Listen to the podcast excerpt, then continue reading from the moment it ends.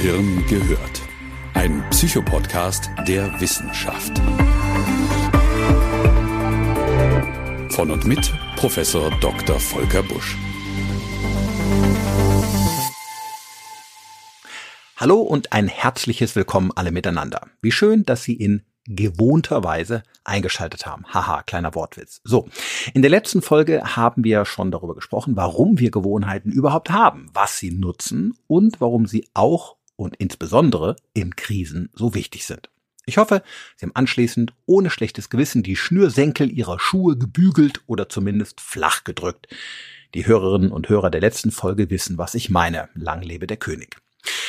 In dieser Folge wollen wir uns vorsichtig von der hellen auf die dunkle Seite des Mondes vorwagen, denn Gewohnheiten können, ohne jede Frage, natürlich auch Nachteile mit sich bringen. Insbesondere, wenn sie gesundheitsschädliche Folgen für uns haben.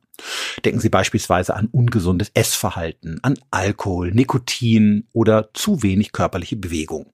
Wie verändern wir also unliebsame Gewohnheiten, wenn wir sie verändern wollen oder verändern müssen? Ich habe übrigens bereits ein bisschen vorgelegt, denn ab diesem Jahr, beziehungsweise ab dieser Folge, gibt es neue Musik. Niklas hat mir wieder ein paar groovige, chillige Sounds komponiert, für die ich ein ganz herzliches Danke sage. Nicht, dass die bisherigen Stücke gesundheitsschädliche Folgen für sie gehabt hätten, aber ich wollte ihre Basalganglien etwas durcheinander wirbeln und auflockern. Und genau dort, im Maschinenraum unseres Gehirndampfers, werden wir unsere heutige Visite beginnen. Denn ich erwähnte ja schon, dass genau hier ein Großteil unserer Gewohnheiten gebildet wird. Und genau hier werden wir sie auch verändern. Eine kleine Warnung noch vorweg. Diese Folge ist ungewohnt lange. XXL sozusagen. Falls Sie über ein halbwegs intaktes Privatleben verfügen, überlegen Sie es sich also gut, ob Sie sich das antun wollen. Aber das Thema ist einfach spannend und hat so viele Facetten und dennoch wollte ich Ihnen nicht unangenehm viel Einzelfolgen aufbürden, sondern einen Überblick ermöglichen. Und deswegen habe ich mich für eine Folge entschieden. Also bitte verzeihen Sie, wenn es diesmal etwas länger ist. Vielleicht hören Sie diese Episode einfach in zwei oder drei Etappen. Dann haben Sie Zeit, die Dinge sacken zu lassen und vielleicht zwischendurch auch etwas zu üben. Was halten Sie davon? Ich würde vorschlagen, wir verlieren nicht allzu viel Zeit und gehen an Bord und dabei direkt mal unter Deck.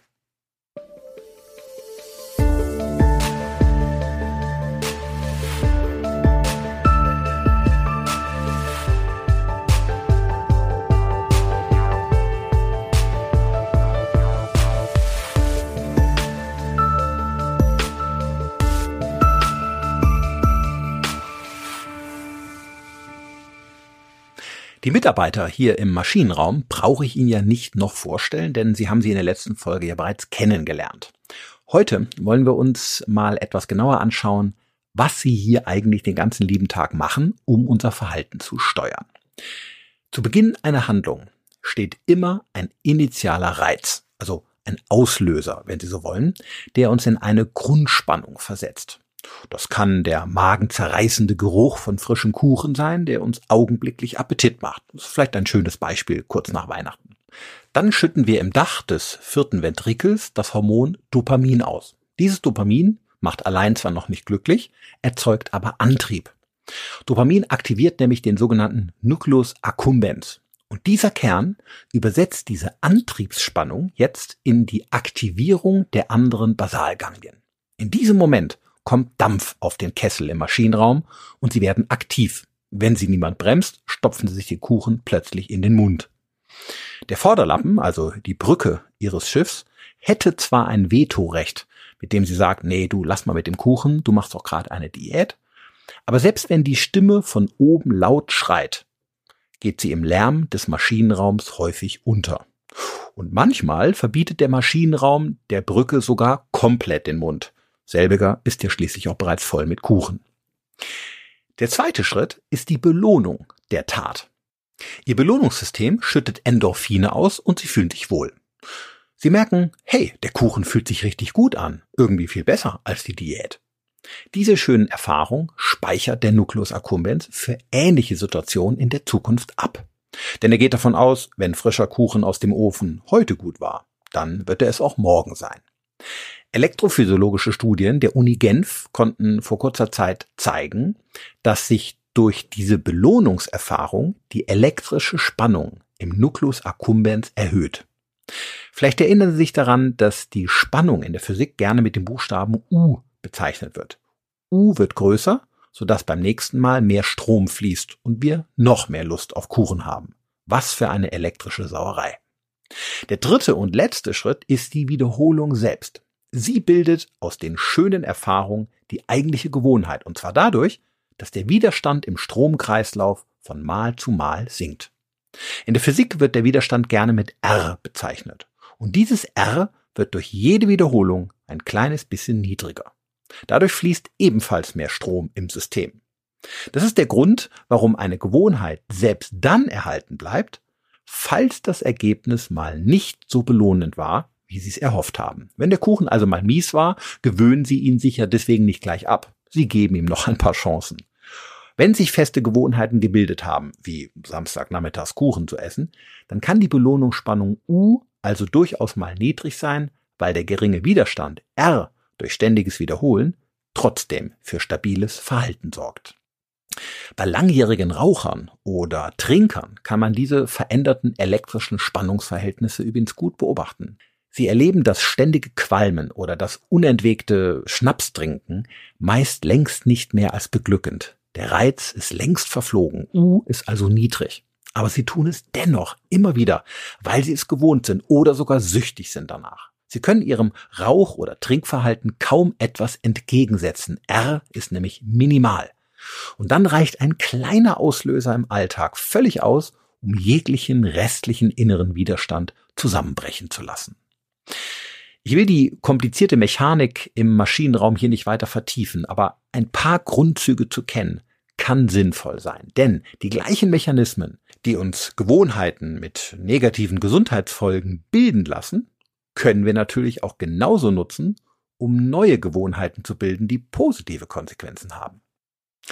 Bevor wir jetzt im Maschinenraum an genau diesen drei Stellschrauben drehen, Reiz, Belohnung, Wiederholung, müssen wir ganz kurz nochmal auf der Schiffsbrücke vorbeischauen, denn hier oben müssen wir vorher mit einem oft zitierten Missverständnis aufräumen, das ich bei der letzten Folge schon angedeutet hatte.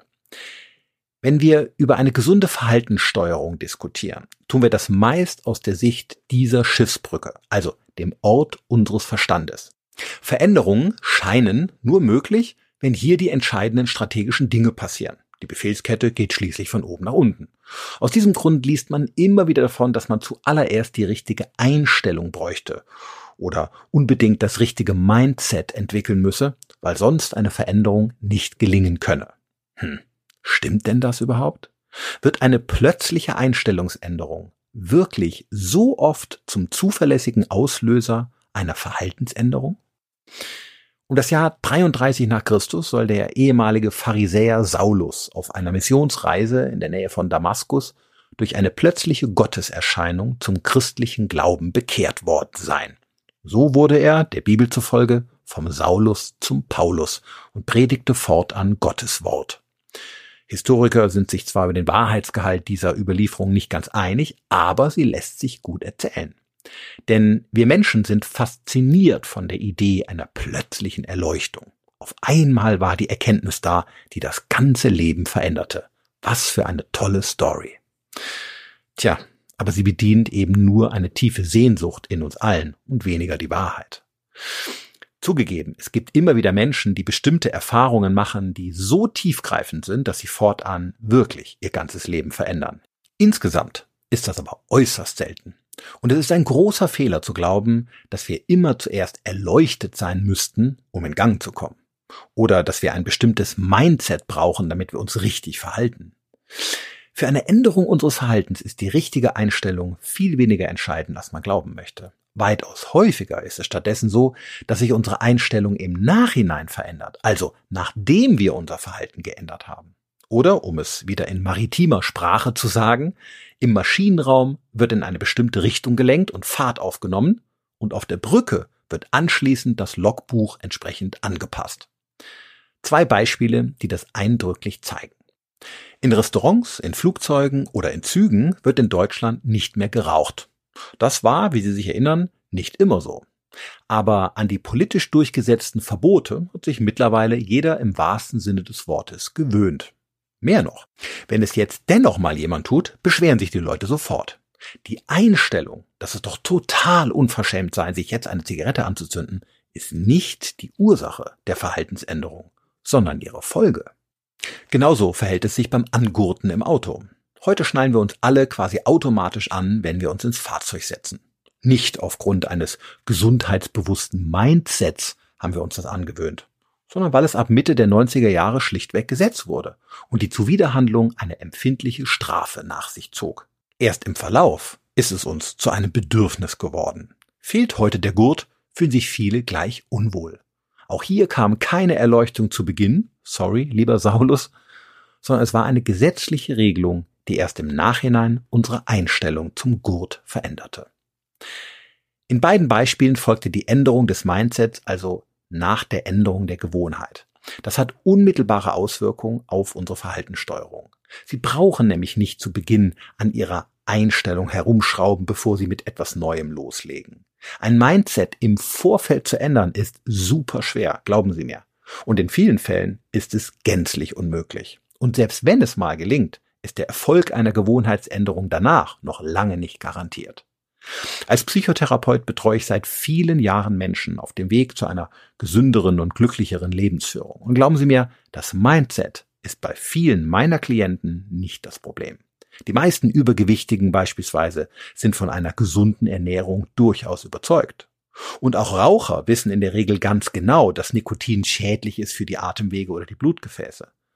Natürlich sind manche auch schlecht informiert und fallen aus allen Wolken, wenn man ihnen sagt, ein Snickers habe mehr Kalorien als ein Apfel. Aber das ist eine Minderheit. Daher sollte man Betroffenen auch nicht mangelndes Wissen oder fehlenden Willen in die Schuhe schieben oder ihnen ein schlechtes Mindset einreden. Das kann sehr beleidigend sein.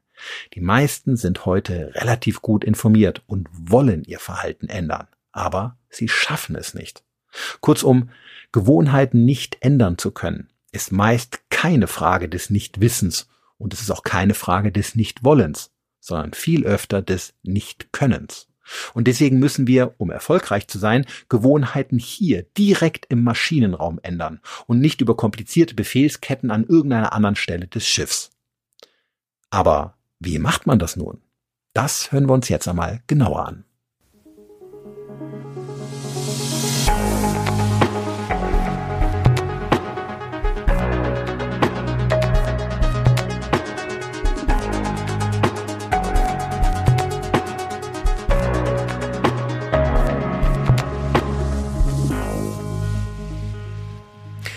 Maschinenraum gibt es das folgende Grundgesetz. Es lautet, es ist bedeutend leichter, eine neue Gewohnheit hinzuzugewinnen, als eine alte abzubauen. Und genau darin liegt der Schlüssel für gesundheitsbewusstes Verhalten. Wir können eine unliebsame Verhaltensweise nicht einfach so löschen, aber wir können sie mit einer förderlichen Verhaltensweise überschreiben. Erinnern wir uns kurz nochmal an die drei eben besprochenen Komponenten, die eine Gewohnheit bilden. Reiz, Belohnung, Wiederholung. Und genau an diesen drei Stellschrauben setzen wir jetzt im Folgenden nacheinander an und drehen vorsichtig in die gewünschte Richtung. Sie erinnern sich, der erste Aspekt war der Reiz, der eine Erwartung auslöst und uns über Dopamin in eine Antriebsspannung versetzt. Als Beispiel hatten wir duftenden Kuchen genannt.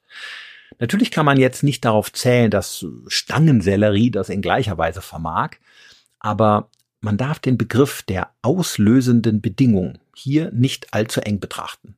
Es gibt neben dem Geschmack oder dem Geruch viele andere Faktoren in unserer unmittelbaren Umgebung, die einen Reiz darstellen und ein automatisches Handeln in Gang setzen können. Das kann beispielsweise der Ort sein, an dem wir uns befinden. So lesen manche Menschen gerne Bücher, sobald sie in ihrem Schlafzimmer im Bett liegen. Aber sie können sich beim besten Willen nicht am Esstisch in das Buch vertiefen und kämen auch in der Straßenbahn nie dazu. Manchmal ist es auch der Tageszeitpunkt. Viele haben abends Heißhunger auf die Pizza, würden sie aber zum Frühstück niemals anrühren, selbst wenn sie vor ihnen auf dem Tisch läge. Häufig ist es auch die Stimmung. So haben wir in einer Phase der Ausgeglichenheit beispielsweise eher Lust, gesund zu kochen. Aber in einer depressiven Stimmung fangen wir an, die Kontrolle über das Essen zu verlieren und stopfen alles in uns hinein, was in der Küche rumliegt. Und ein weiterer Faktor, der unser Verhalten bestimmt, können die Menschen sein, mit denen wir uns umgeben. So treiben manche zum Beispiel sehr gerne gemeinsam Sport, gehen zu zweit ins Fitnessstudio oder machen als Mannschaft Zirkeltraining. Aber die Motivation ist in dem Augenblick dahin, wenn sie alleine joggen gehen sollen. Alle genannten Beispiele zeigen das Gleiche. Umgebungsfaktoren wie Orte, Zeitpunkte, Stimmungen oder Mitmenschen bestimmen, ob wir etwas tun und was wir tun. Auch hier ist es nicht so sehr das Mindset. Die prinzipielle Einstellung zu Pizza ist ja am frühen Morgen keine andere als am Abend. Aber wir essen sie eben dennoch nicht direkt nach dem Aufstehen, weil es irgendwie nicht passt. Abends vor dem Fernseher passt es dann ärgerlicherweise schon eher. Ein Kontext von Bedingungen, der uns umgibt, wird zum auslösenden Reiz für unser Verhalten. Dass uns ein solcher Kontext oft viel stärker im Verhalten beeinflusst als die Einstellung, ist wissenschaftlich mittlerweile mehrfach belegt worden. So befragte beispielsweise eine Wissenschaftlerin im Jahr 2005 ein paar Studenten über ihre alltäglichen Gewohnheiten. Alle standen vor einem Wohnungsumzug in eine andere Stadt. Die Forscherin wollte wissen, warum die Studenten bestimmte Dinge regelmäßig tun, also Zeitung lesen, Sport treiben etc. Und erwartungsgemäß bekam sie lauter kluge Mindsets um die Ohren gehauen. Also der Sport sei ja so gesund und Zeitung lesen sei heutzutage so wichtig und so weiter. Sie ließ die Antworten erstmal so stehen und beobachtete dann, ob die Studenten ihre Gewohnheiten nach dem Wohnungsumzug auch beibehielten. Und siehe da, der Wohnungsumzug brachte etwa die Hälfte der Probanden völlig aus dem Trott. Wenn nämlich kein Fitnessstudio mehr in der Nähe war, hörte man damit auch ganz schnell auf. Und wenn die neue Uni keine kostenfreie Zeitungen zur Verfügung stellte, schwand auch ruckzuck das politische Interesse. Pustekuchen-Mindset. Wenn sich der Kontext ändert, können auch alte Gewohnheiten schnell mal verloren gehen. Und neue Gewohnheiten entwickeln sich. Übrigens entsteht auch die Arbeitsmotivation zumindest zum Teil, über den Kontext, in dem Menschen handeln dürfen und können. Eine alleinerziehende Mutter beispielsweise kann sich viel motivierter in ihren Job einbringen, sobald sie einen Kita-Platz für ihr Kind in unmittelbarer Nähe hat. Dafür braucht sie nicht zwangsläufig ihre Arbeitserhaltung durch irgendein Chakra-Seminar verbessern. Sie hat schlichtweg den Kopf frei, wenn ihr Kind gut versorgt ist. Dadurch kann sie ihren Rollen im Leben gerechter werden und sich dadurch auch mehr engagieren. Der Kontext erzeugt die Motivation. Ein anderes Beispiel. Eine Kantine mit einer frischen, schmackhaften und appetitlich angerichteten Salatbar verleitet Angestellte in vielen Fällen meist auch ganz automatisch zu gesünderem Essen.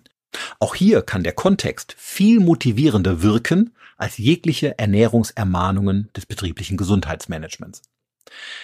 Leider erschöpfen sich im Arbeitskontext viele motivationale Maßnahmen zu oft in Appellen an das richtige Mindset.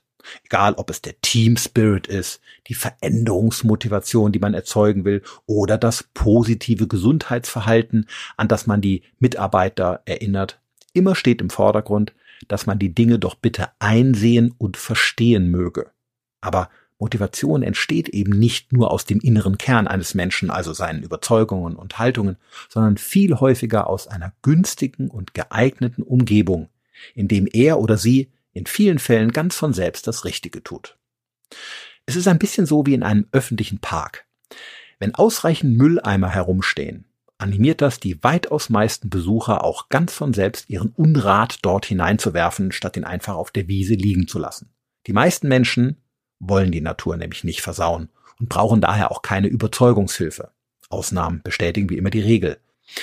Menschen brauchen auch hier einen Kontext, der es ihnen ermöglicht, umweltbewusst zu handeln. Und ein kleiner Mülleimer in erreichbarer Nähe kann viel mehr wert sein als ein moralischer Imperativ, doch bitte den Park sauber zu halten. Man sagt, unser Verhalten bestimmt die Verhältnisse, in denen wir leben. Das ist vom Grundsatz auch richtig. Aber mindestens ebenso häufig gilt die Beziehung auch umgekehrt. Die Verhältnisse bestimmen, wie wir uns verhalten.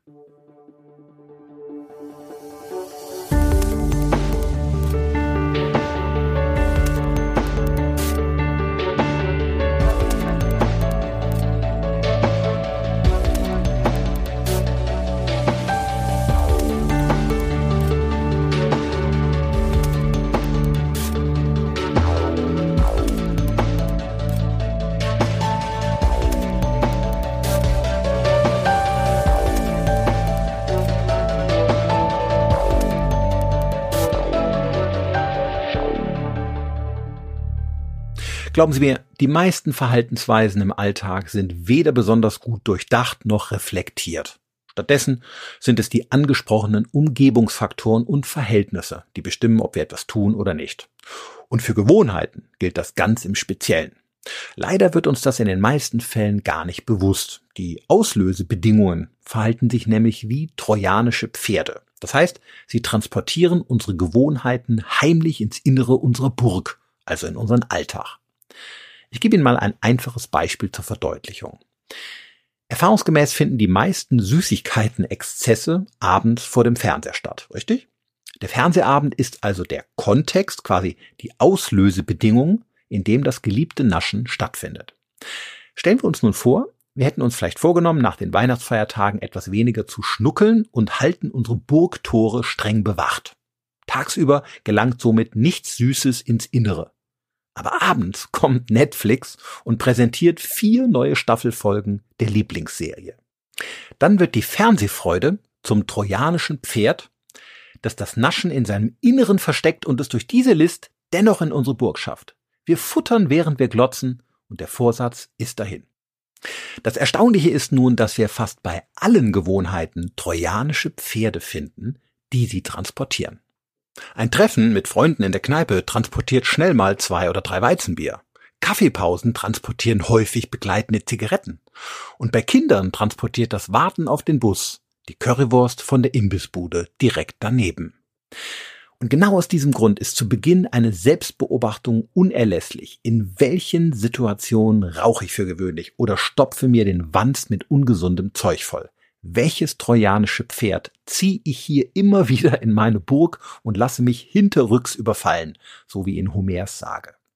Wenn man den Kontext erstmal erkannt hat, in den die unliebsame Gewohnheit eingebettet ist, dann kann man ihn auch verändern. Und genau das wollen wir im nächsten Schritt gemeinsam tun. Dafür gehen wir besonders trickreich vor, aus gutem Grund. Der deutsche Germanist und Philosoph Karl Peter Fröhlich sagte einmal, bist du gewillt, schlechte Gewohnheiten an dir wirksam zu bekämpfen, so scheint es geraten, den Feind eher zu überlisten, als ihm in offener Feldschlacht zu begegnen. Recht hat er, Gewohnheiten ändert man nicht durch Kraft, sondern mit Köpfchen. Das Erfolgsrezept sind auch hier trojanische Pferde. Ganz konkret, das gewünschte neue Verhalten wird in einem neuen Kontext versteckt und auf diese Weise in die Burg gezogen. Ein paar konkrete Beispiele. Nehmen wir an, Sie wollen sich mehr bewegen. Im Normalfall wäre abends nach der Arbeit dafür auch noch genügend Zeit. Aber der hinderliche Kontext war bislang der, dass sie nach einem anstrengenden Arbeitstag nach Hause kamen, erstmal in Ruhe gegessen haben, dann sind sie die Post durchgegangen und dann haben sie sich zum Durchatmen mal kurz auf die Couch gelegt, dann hat ihr Partner ihnen die Decke über die Füße gelegt. Zack, das war's. Ab jetzt ist die Zugbrücke oben. Nix geht mehr rein. Ein geeigneter Trojaner wäre nun, dass sie ihre Sporttasche morgens bereits zur Arbeit mitnehmen um danach ohne Umwege direkt erstmal ins Studio zu fahren. Auf diese Weise schaffen sie einen neuen Kontext und der Sport wird nicht mehr am Burgtor abgewiesen, sondern praktisch automatisch in ihren Alltag transportiert. Ein anderer Trojaner wäre, am Wochenende Laufschuhe und Joggingklamotten morgens direkt neben das Bett zu stellen, so dass man praktisch darüber stolpert, wenn man aufsteht. Dann ist man nämlich gar nicht erst versucht, seine gemütliche Freizeitkleidung anzuziehen und hat man stattdessen erst einmal die Sportkleidung an, dann geht man meist auch laufen. Wie dämlich wäre das sonst mit einer Gore-Tex Regenjacke und dem Stirnband in der Wohnung umzulaufen. In der Ilias überfallen die Griechen ihre Widersacher zwar nachts, aber hier geschieht der Überfall mindestens genauso erfolgreich am frühen Morgen. Da man nämlich noch total verschlafen ist, kann sich das Gehirn nicht so richtig wehren. Das müssen sie ausnutzen. Einen neuen Kontext zu schaffen, bedarf manchmal, zugegeben, etwas herumprobieren und zu Beginn auch etwas Geduld. Aber es gelingt, glauben Sie mir. Und manchmal reichen bereits wenige und kleine Faktoren, die das Verhalten plötzlich in eine gewünschte Richtung lenken. Auch hier nochmal ein Beispiel, für das wir noch einmal zum Süßigkeitenverzehr vor den Fernseher zurückkehren. Die Gefahr beim Schokoladenessen ist ja bekanntlich nicht die Schokolade, sondern die riesige Menge, die man vertilgt, weil man sich beispielsweise beim Fernsehschauen gar nicht bewusst ist, was man währenddessen alles in sich hineinschaufelt. Der Trick einer Mengenbegrenzung ist jetzt folgender. genießen Sie ohne schlechtes Gewissen ein bisschen Schokolade. Sie müssen also nicht vollständig darauf verzichten. Aber lassen Sie Ihr Gehirn für den Rest des Abends nicht im Stich, sondern, Achtung, putzen Sie sich nach, sagen wir mal, zwei Riegeln die Zähne und kehren dann wieder auf die Couch zurück. Spüren Sie jetzt mal in sich, ist der Appetit nach Schokolade wirklich noch da? Eher nicht. Und wissen Sie warum? Weil der Kontext des Zähneputzens inklusive dem frische Gefühl und des Menthol- und Eukalyptusgeschmacks der Zahnpasta unserem Gehirn signalisiert, jetzt ist Schluss mit dem Tag, gleich geht's ins Bett. Und der Heißhunger schwindet augenblicklich. Sie haben Ihren Schokoladenkonsum in einen neuen Kontext eingebettet, der Ihr Verhalten ganz sanft in eine andere Richtung lenkt. Probieren Sie es mal aus. Die Schokolade, die dabei übrig bleibt, schicken Sie mir bitte nach Hause.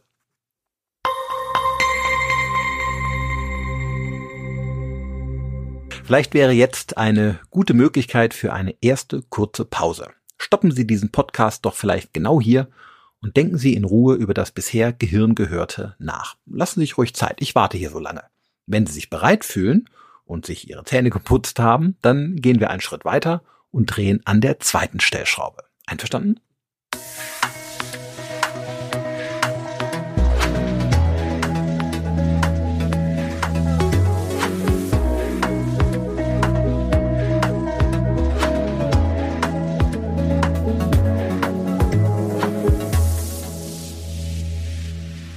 So, allseits willkommen zurück im Maschinenraum. Die zweite Stellschraube, an der wir jetzt drehen werden, ist die Belohnung. Denn, wie wir bereits gehört haben, liefert sie den nötigen Antrieb für eine Wiederholung. Belohnungen sind unheimlich wichtig, wenn wir neues Verhalten etablieren möchten. Das Gehirn muss nämlich erkennen, hey, die neue Gewohnheit ist ja gar nicht nur schlecht. Die Strapazen lohnen sich auch.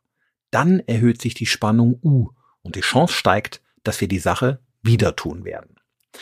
Mit Belohnungen funktionieren übrigens viele Lernmechanismen bei Tier und Mensch, beispielsweise die klassische Tierdressur im Zirkus. Der Löwe springt nicht durch den brennenden Reifen, weil er ein positives Mindset mitbringt, sondern weil er danach ein kleines Fresschen kriegt. Ganz einfach. Und ehrlich gesagt verläuft die Erziehung unserer Kinder, zumindest in noch ganz jungen Jahren, sehr vergleichbar. Wenn wir als liebende Eltern unsere kleinen, verzeihen Sie, Hosenscheißern nach zwei bis drei Jahren langsam die Kontrolle über ihre Schließmuskel beibringen, dann tun wir das ja auch nicht durch Appelle an ihre Vernunft, sondern durch ein Bonbon. Natürlich sind die Verhältnisse deutlich komplexer, wenn wir älter werden, aber das Grundprinzip im Maschinenraum bleibt auch im Erwachsenenalter erhalten. Mit ein paar Belohnungen lassen sich die Basalganglien gut bestechen und fluten alle zwölf Zylinder. Für Überzeugungen und Haltung interessieren sie sich eher wenig. Also müssen wir auch genau hier ansetzen, egal in welchem Alter.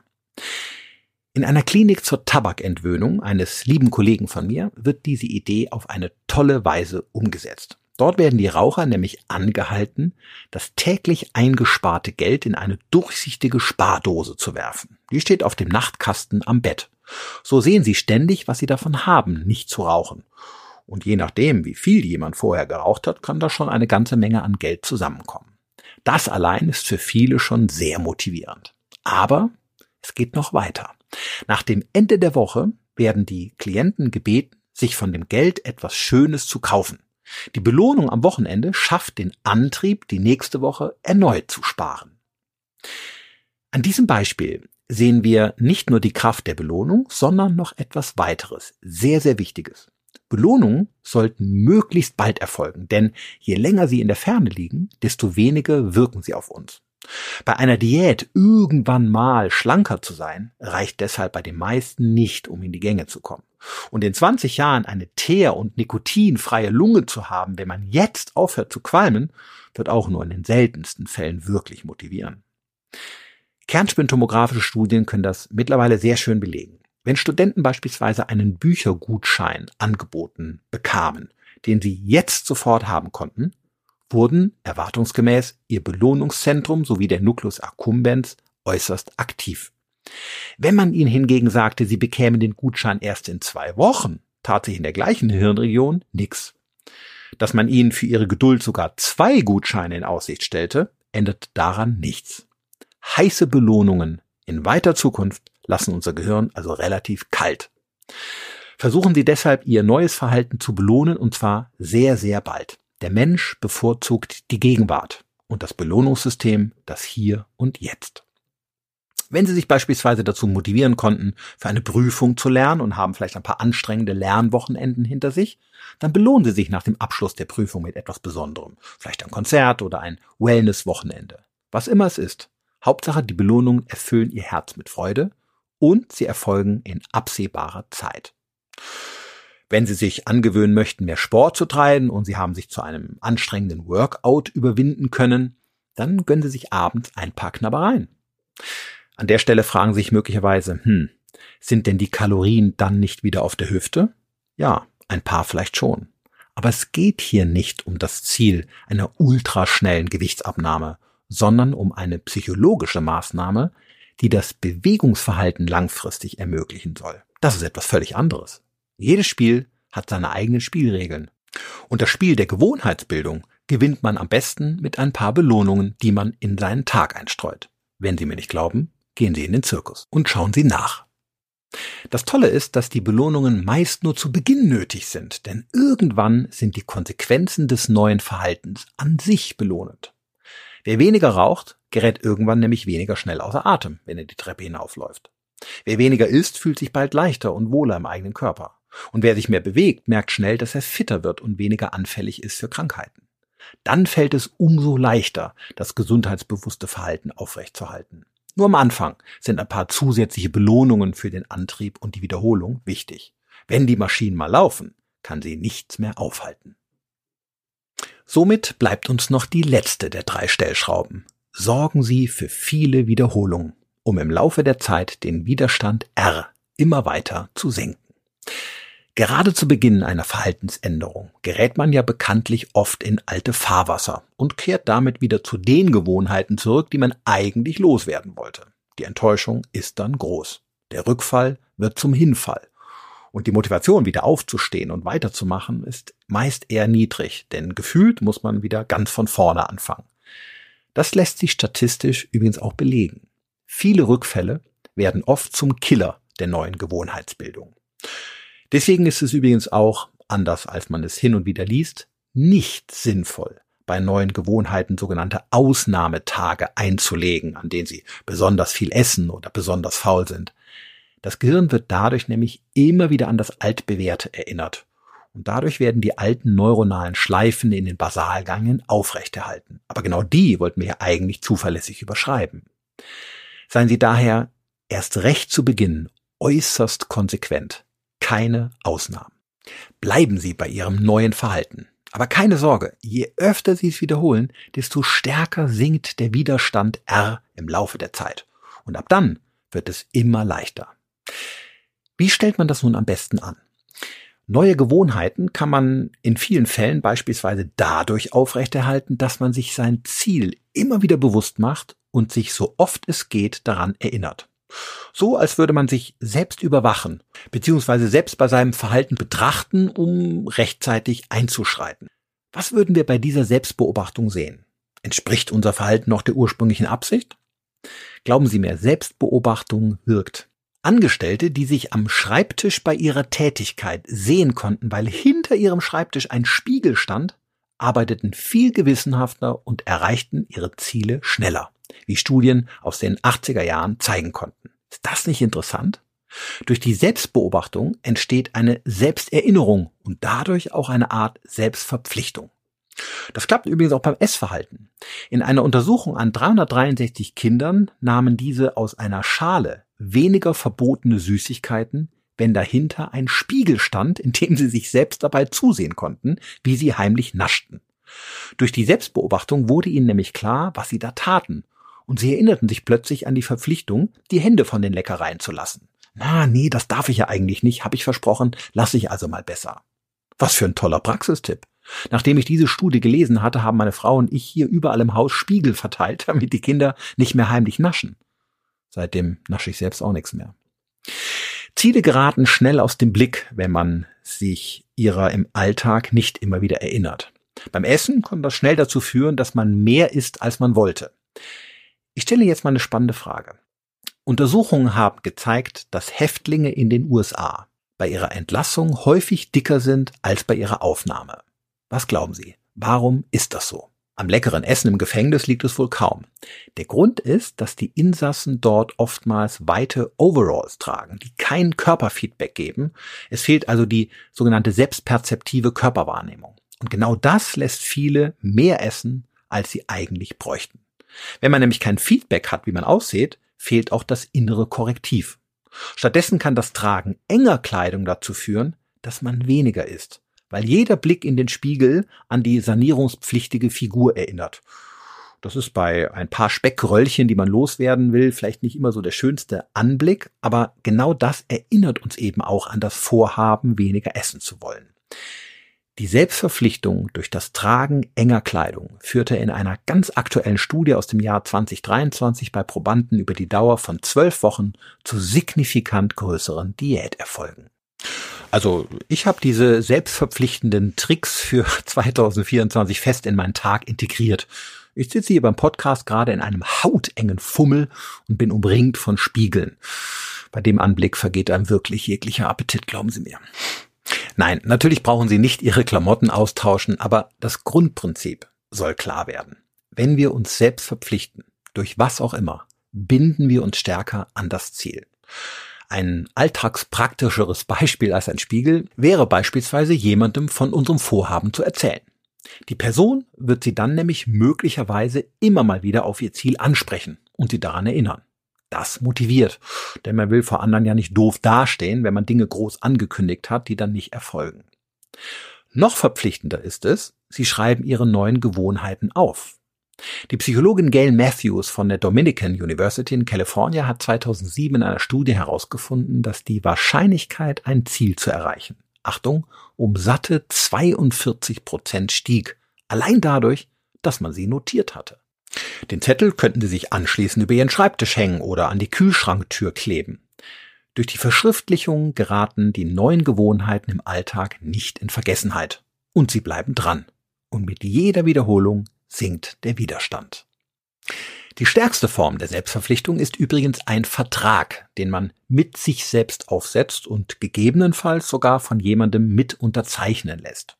Schreiben Sie also auf, was Sie 2024 anders machen möchten und wie Sie das anstellen möchten.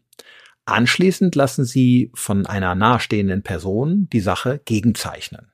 Es sollte aber jemand sein, zu dem Sie aufschauen und von dem Sie nicht wie ein Idiot dastehen wollen, wenn Sie versagen. Ein fremder Kassierer im Supermarkt oder die unbekannte Postbotin sind also vielleicht weniger geeignete Kandidaten, aber ein Arbeitskollege, der Partner oder der beste Freund dagegen schon eher. Und Sie werden es erleben. Ein Vertrag schafft ein sehr wirksames und stabiles Commitment mit sich selbst.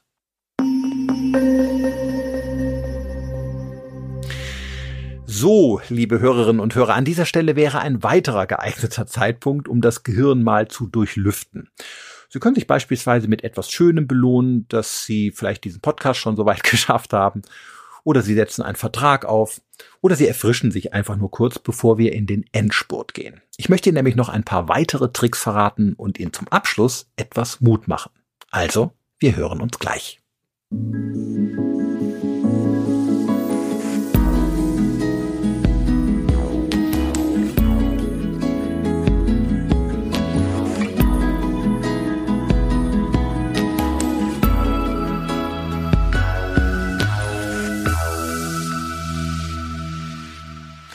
Gewohnheiten zu ändern braucht Zeit und Geduld. Und die bringen wir heute nur selten auf wenn wir uns schon verändern sollen, dann wollen wir zumindest schnelle und maximale Gewinne.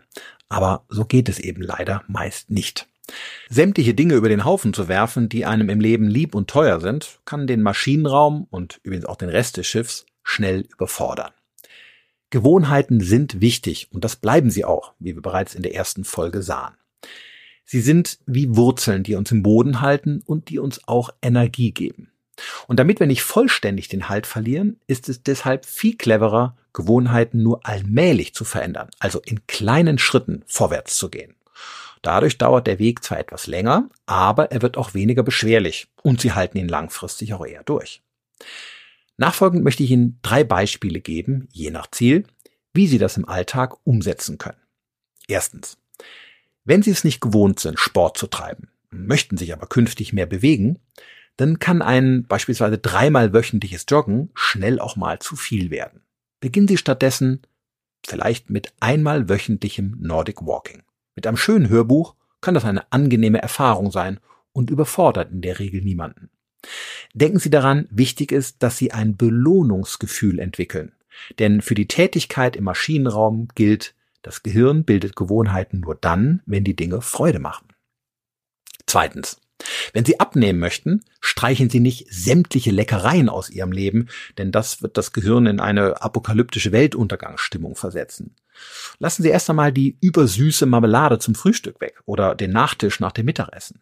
Die Chips am Abend bleiben erstmal, bis Sie sich an die neue Ernährungsweise gewöhnt haben und vielleicht dadurch sogar schon ein oder zwei Kilo schaffen. Das belohnt und motiviert für den nächsten Schritt. Drittens, wenn Sie sich vorgenommen haben, in Zukunft abends mehr zu lesen, weil Sie festgestellt haben, irgendwie schaue ich nur noch mein Handy, sollten Sie nicht gleich mit Leo Tolstoys Krieg und Frieden beginnen, sondern erstmal mit einem relativ dünnen Buch anfangen. Gehen Sie dafür lediglich eine halbe Stunde früher ins Bett, um einen kleinen Freiraum zu schaffen für die neue Gewohnheit. Wahrscheinlich merken Sie bald von selbst, dass Sie dann besser schlafen und gar nicht so viele Bildschirme um sich herum bis weit in die Nacht brauchen. Und dieses Glücksgefühl hilft Ihrem Gehirn dabei, die neue Gewohnheit zu etablieren und auszubauen. Die dickeren Bücher folgen, wenn Sie sich an die dünnen gewohnt haben. Die Liste an Beispielen ließe sich ewig weiterführen an dieser Stelle, aber ich denke, es ist klar geworden, was ich meine. In der Psychologie spricht man von Aggregation, wenn sich der Gesamterfolg aus vielen einzelnen kleinen Faktoren zusammensetzt. Ähnlich wie eine Reise, die sich auch aus vielen kleinen Schritten zusammensetzt. Dadurch wird Ihr Maschinenraum nicht überfordert und alle Zylinder bleiben am Laufen.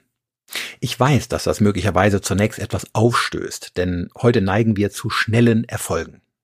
Blättern Sie mal am Bahnhofskiosk in einer Lebenshilfe- oder Ratgeberzeitschrift, da lesen Sie solche Dinge wie Diätcode jetzt geknackt. Forscher haben die Wundersuppe entdeckt. 25 Kilo in nur sechs Stunden oder so ähnlich. Was für ein Quatsch. Jeder weiß es irgendwie natürlich insgeheim, aber man kauft sich die Zeitschrift oft trotzdem in der Hoffnung, die Wissenschaft hätte jetzt vielleicht doch was entdeckt, wie man in Windeseile maximale Ziele erreichen kann.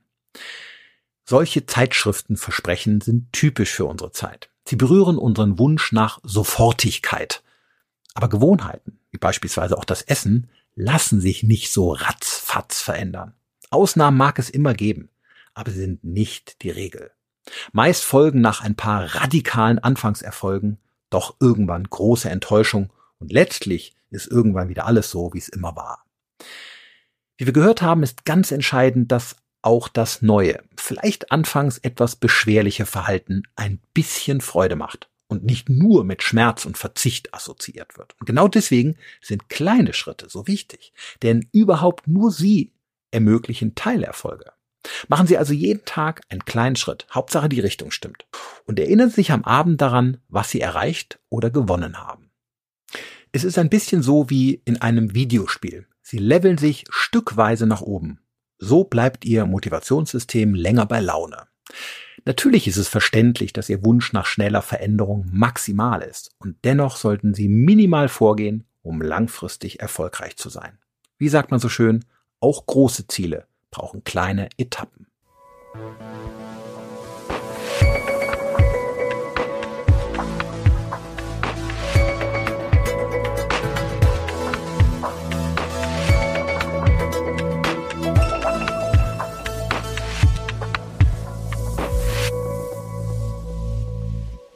Am Schluss möchte ich Ihnen etwas Mut machen, denn Sie werden sehen, im Laufe der Zeit wird auch das anstrengende neue Verhalten immer leichter.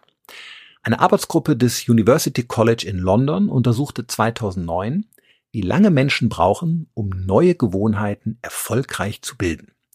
Die 96 Teilnehmer der Studie dokumentierten zwölf Wochen lang, wie sich das neue Verhalten anfühlte. Achtung, hier kommt das Ergebnis. Im Durchschnitt hatten sie ihre neue Gewohnheit nach 66 Tagen automatisiert, wenn sie sie täglich vollzogen. Das war natürlich nur ein grober Mittelwert. Das gesamte Spektrum lag zwischen 18 und 254 Tagen. Es kommt nämlich darauf an, was wir uns angewöhnen möchten. Ein Glas Wasser zu trinken vor den Mahlzeiten, um den Magen etwas zu füllen, dauerte gerade mal 20 Tage, dann hat man es praktisch automatisch gemacht. 15 Minuten Sport regelmäßig pro Tag zu treiben, dauerte schon 50 Tage. Und eine Umstellung der Ernährung dauerte noch länger. Aber selbst die fällt nach ein paar Wochen in der Regel schon deutlich leichter. Denken Sie beispielsweise an die Fastenzeit zwischen Aschermittwoch und Ostersonntag. Da reden wir von ja, plus minus sechs Wochen. Und erfahrungsgemäß gewöhnt man sich an den Verzicht von, sagen wir, Zucker oder Alkohol relativ schnell. Am schwersten fällt nämlich immer die erste Woche. Bei der letzten Woche könnten die meisten meiner Klienten locker noch eine weitere Woche draufsetzen. Also lassen Sie sich nicht entmutigen und bleiben Sie dran. Mit jeder Wiederholung sinkt der Widerstand und irgendwann ist R so niedrig, dass Ihnen das neue Verhalten leicht fallen wird. Ich setze sogar noch eins drauf. Mit etwas Glück wird die anfängliche, noch etwas anstrengende Verhaltensänderung irgendwann sogar zur Vorliebe. Man gewöhnt sich also nicht nur an das Neue, man beginnt es auch zu schätzen. Zum zehnten Mal wiederholt wird es gefallen, sprach der griechische Dichter Horaz im ersten Jahrhundert vor Christus. Und seine Beobachtung von einst gilt heute psychologisch als sehr gut belegt. Man spricht vom sogenannten Mere Exposure Effekt. Was wir gut kennen und oft tun, finden wir im Laufe der Zeit immer attraktiver. In der Werbung wird von diesem Effekt übrigens täglich Gebrauch gemacht. Durch jede Probierpackung, mit denen man im Supermarkt ihren Einkaufswagen zuschüttet, sollen sie etwas Neues kennenlernen, sich nach ein paar Wiederholungen daran gewöhnen und es irgendwann lieben lernen. So sehr, dass sie nicht mehr darauf verzichten wollen. Auf diese Weise haben Crunchy Schoko Pops auch Einzug in den Haushalt der Familie Bush erhalten und sich fest in die Frühstücksgewohnheiten meiner Kinder gepflanzt, sodass ihnen ihr Leben ohne die Crunchy Schoko Pops mittlerweile weitestgehend sinnlos erscheint. Wir essen also nicht nur, was wir mögen, wir mögen auch irgendwann, was wir häufig essen. Das klappt auch in die andere Richtung. Gezeigt wurde das mal in einer Studie mit rotem Paprika, das man Kindern immer wieder auftischte, bis sie es irgendwann mochten. Nur mit Rosenkohl funktionierte das interessanterweise nicht. Das Gehirn lässt eben auch nicht alles mit sich machen. Aber prinzipiell funktioniert der Mere Exposure Effekt im Ernährungsalltag sehr gut. Wenn Sie beispielsweise viel Obst essen, dann gewöhnen Sie sich daran und wollen es irgendwann auch. Und sobald Sie mal einen Tag darauf verzichten, fühlte sich plötzlich komisch und irgendwie nicht richtig an. Dann lechzen sie am Abend geradezu nach einem Apfel, weil sie denken, sie stünden vor einem Vitaminmangelschock, nur weil sie am Morgen mal nicht dazu kamen. Beim Sport verhält es sich irgendwann genauso. Wenn Sie regelmäßig Workouts im Gym machen, dann vermissen Sie das Training auch relativ bald. Und falls Sie dann mal, sagen wir, aufgrund einer Erkältung fünf Tage aussetzen mussten, schauen Sie plötzlich in den Spiegel und fühlen sich total unfett. Gefühlt sind die ganzen Muskeln weg. Irgendwas fehlt und sie freuen sich wie Bolle auf die nächste Trainingseinheit. Also halten Sie durch und geben Sie neuen Gewohnheiten eine Chance. Die Zeit steht immer auf Ihrer Seite. Das Gehirn, das uns einerseits den Schlamassel mit ungesunden Gewohnheiten einbrockt, hilft uns an anderer Stelle auch wieder heraus, indem wir gesunde Gewohnheiten irgendwann mögen. Wenn das mal nicht motivierend ist.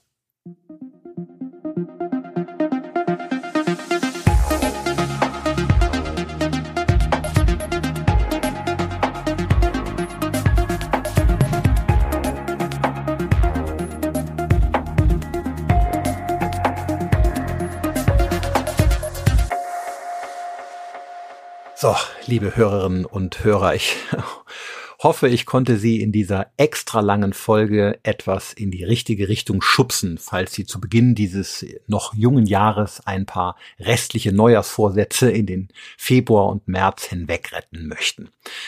Bitte bewahren Sie dabei immer Folgendes in Hirn und Herz. Jeder von uns kann Verhaltensweisen ändern und neue Gewohnheiten bilden. Im Gehirn ist nichts in Stein gemeißelt. Dafür brauchen wir jedoch nicht nach Damaskus reisen und auf eine Erleuchtung warten oder unsere Einstellung überprüfen. Viel wichtiger ist, ins Tun zu kommen. Machen ist wichtiger als Mindset. Erkennen Sie deshalb erstens den Kontext, in dem Sie für gewöhnlich handeln und verändern Sie ihn vorsichtig und schrittweise. Gönnen Sie sich zweitens etwas für Ihre Teilerfolge, die Sie erreichen. Und drittens verpflichten Sie sich im Hinblick auf Ihre Ziele. Ein neuer Reiz, ein bisschen Belohnung und vor allen Dingen viele Wiederholungen schaffen irgendwann neue Gewohnheiten. Und mit etwas Geduld und Zeit können Sie sogar darauf vertrauen, dass Ihr neues Verhalten irgendwann zu einer liebgewonnenen Angelegenheit wird. Rosenkohl mal außen vor gelassen. Überlegen Sie sich doch vielleicht nach diesem Podcast ein paar trojanische Pferde, die Ihre neuen Gewohnheiten geschickt ins Innere transportieren. Ich habe übrigens meine Laufklamotten schon an, kein Witz, während ich die letzten Worte dieser Folge einspreche. Sie zwingen mich jetzt förmlich gleich rauszugehen und ein paar Runden zu joggen. Bei mir kommt erschwerend hinzu, dass das Wetter gerade echt mies ist. Regensburg macht seinem Namen alle Ehre. Und mittlerweile hat hier jeder im Haus zu mir gesagt, hey, du gehst ja eh nicht raus bei dem Sturm.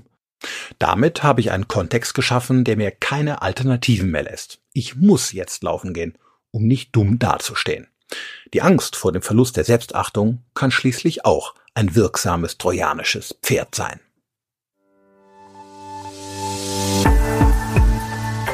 Gehirn gehört. Ein Psychopodcast der Wissenschaft. Weiterführende Informationen finden Sie auf www.drvolkerbusch.de.